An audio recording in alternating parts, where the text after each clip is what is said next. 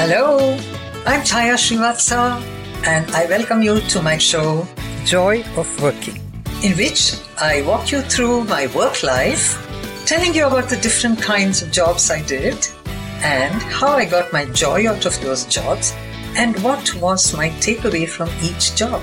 What are the lessons I've learned? Hello, and welcome to my show, Joy of Working. Mm, you've heard of um, henpecked husband, Garjamai. Poor guys. All kinds of labels are attached to a man who is supportive of his wife. But we at Guild of Women Achievers decided that we are going to call this person HH, Helpful Husband. So we floated a contest for the Helpful Husband contest.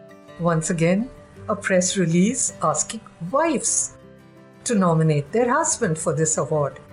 And guess who sponsored this for us? Coffee Day. So we called that person Coffee Day Champion. I must say a big thank you to VT Narendra, who was in the marketing department there and who was a colleague of mine in HMT. See how the dots get connected, isn't it? Dunia goal hai. And it's good to have goodwill with everyone. And at some time or the other, the dots get connected. So, VT, thank you very much for helping us with this sponsorship. And the kind of letters we got from the wives asking for their husband to be awarded as helpful husband. Some were very touching. There was this lady who wrote, after we got married, my husband took me to Chennai in a plane and he gave me the window seat to sit. Now, how sensitive was that husband? No, we didn't give him the award, but it brought tears to our eyes that women were so thankful for even things like that. And another lady from Andhra Pradesh wrote, When I go to buy Byadgi chilies, that's one kind of red chili, in the wholesale market, my husband takes me there. Ooh, helpful husband. According to her, it's an award winning action. Why not? But you know whom we gave it to? A husband who had to marry a lady who was just 15 because her mother or his mother was going to die very soon and it was her death wish. And that girl did not want to marry but wanted to become an advocate. Yeah, he married her, helped her through her education. She became an advocate, a leading advocate. Now that is what we call a helpful husband. So we got jewels, jewels out of these letters. Some made them, made us smile. Some brought tears to our eyes.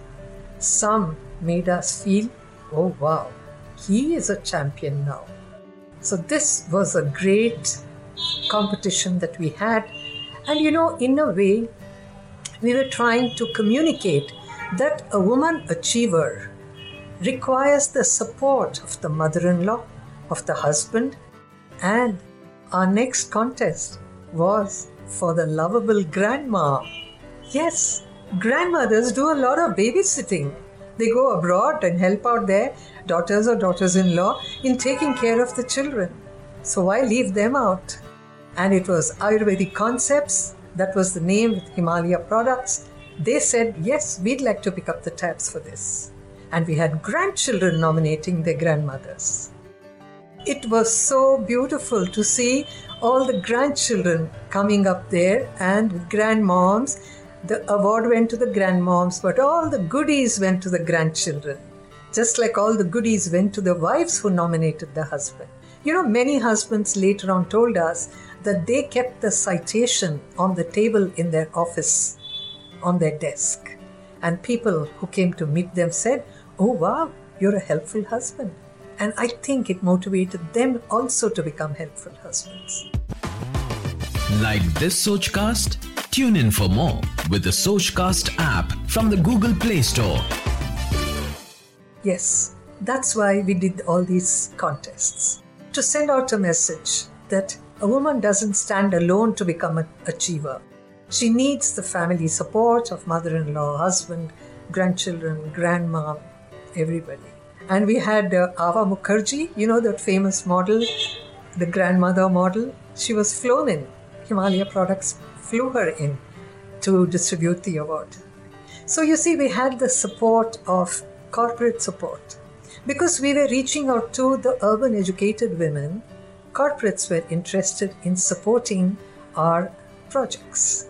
There's one more I'd like to share with you because I do have my self imposed time limit still available.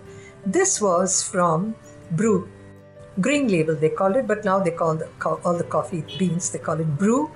At that time it was Green Label. And they said, we want you to identify non identified uh, achievers in four states. So, you know what we were doing? Traveling every week to every southern state to pick out the woman, green label woman achiever.